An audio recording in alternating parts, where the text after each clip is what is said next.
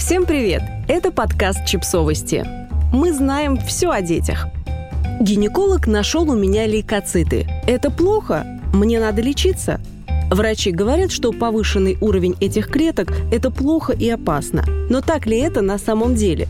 Мы спросили об этом Елену Березовскую, которая занимается доказательной гинекологией и развенчивает мифы о популярных диагнозах. Лечение лейкоцитов стало коммерчески выгодным шарлатанством в постсоветской медицине. И сегодня я постараюсь вам объяснить, почему трезвомыслящий, прогрессивный врач лейкоциты не лечит.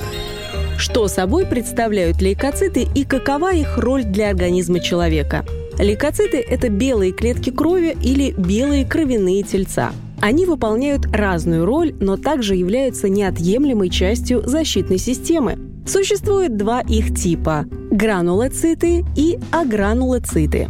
Гранулоциты содержат в цитоплазме, жидкость внутри клеток, вещества в виде гранул, поэтому их также называют зернистыми лейкоцитами. В эту группу входят нейтрофилы, базофилы и эозинофилы. Другой тип лейкоцитов не содержит гранулы, поэтому их называют агранулоцитами. К ним относят лимфоциты В и Т и моноциты, также делящиеся на подклассы лейкоцитов. Если гранулоциты выполняют защитную функцию непосредственно непосредственно в очаге инфекции или поврежденных клеток, то агранулоциты, в частности лимфоциты, играют важную роль в формировании иммунной памяти и образовании антител. Лейкоциты живут от 13 до 20 дней, но вырабатываются костным мозгом ежедневно.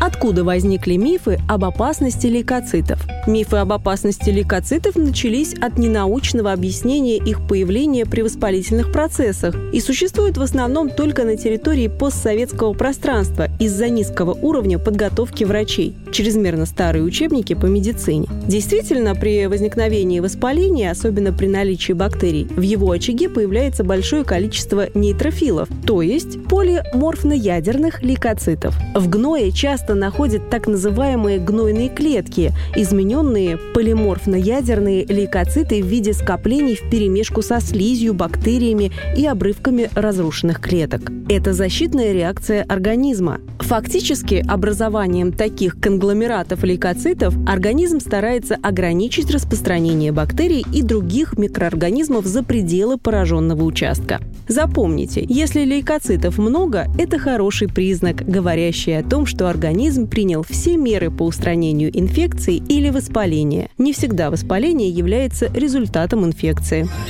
Лейкоциты и репродуктивная система женщины.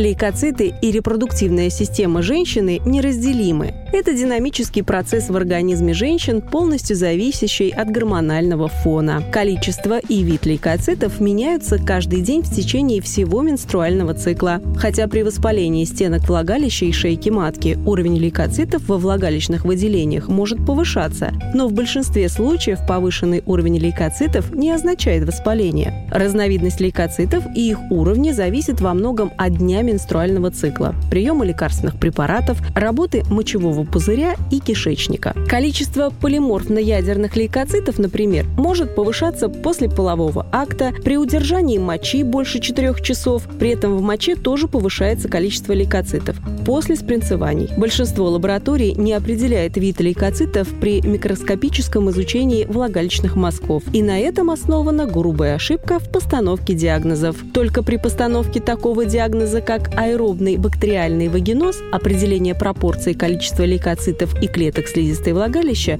а также наличие специфических лейкоцитов, гранулоцитов вместе с другими важными признаками, входит в диагностические критерии этого состояния. Во всех остальных случаях оценки выделений влагалища, шейки матки и матки наличие лейкоцитов не играет никакой роли, поэтому их давно уже не определяют.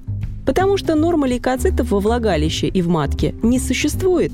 Физиологическое увеличение количества лейкоцитов наблюдается при овуляции, менструации и беременности. Для этих состояний тоже нет референтных значений количества лейкоцитов. Без достаточного количества лейкоцитов имплантация, формирование плаценты и развитие беременности невозможны. Доказано, что применение противовоспалительных медикаментов, антибиотиков, нестероидных и стероидных противовоспалительных препаратов В период зачатия ребенка значительно ухудшает имплантацию плодного яйца, поэтому от этих препаратов отказались при проведении ЭКО.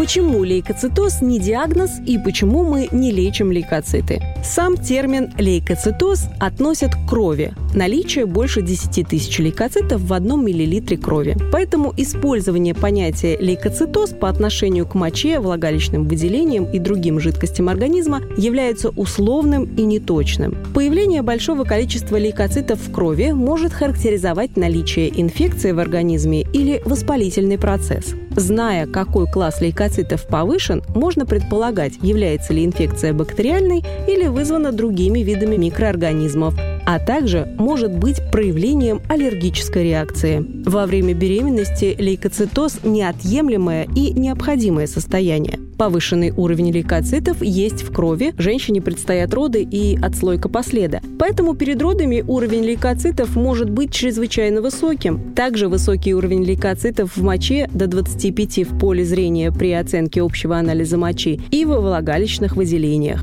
Таким образом, лейкоцитоз в любой форме является необходимой стадией физиологической нормы менструального цикла женщины и всей беременности. Чрезвычайно важно не бороться с лейкоцитами, не приписывать им наличие скрытых инфекций, не лечить лейкоцитоз. Никто никогда в медицине не лечил и не лечит лейкоциты, кроме крайне малограмотных врачей.